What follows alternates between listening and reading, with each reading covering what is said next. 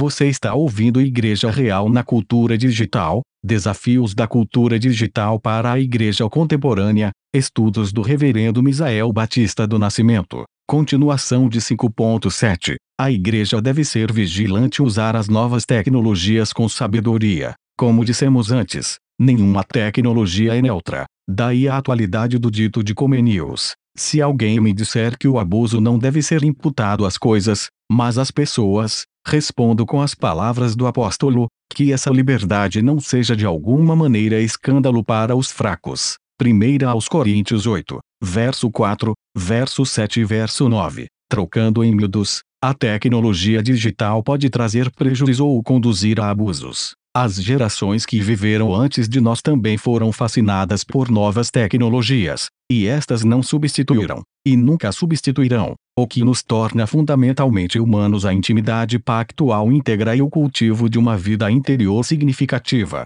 Como diz o autor do Eclesiastes, podemos correr atrás de novidades sem obter qualquer ganho. Eclesiastes 1, de 1 até 11. É preciso utilizar tais recursos à luz da natureza, e, prudência cristã, segundo as regras da palavra, que sempre devem ser observadas, como diz nossa confissão de fé. Ainda que existam tecnologias e saberes novos, a demanda ainda é antiga, qual seja, fazer discípulos ensinando-os a guardar todas as coisas que Jesus ordenou. As novas habilidades são acréscimos e não substituições. A ideia central continua a mesma: pessoas precisam da graça de Deus ministrada em um contexto de cuidado cristão. Resumindo, somos desafiados a utilizar quaisquer tecnologias como subsídios conectivos, com discernimento e sabedoria, sem perder o foco da humanidade e pessoalidade.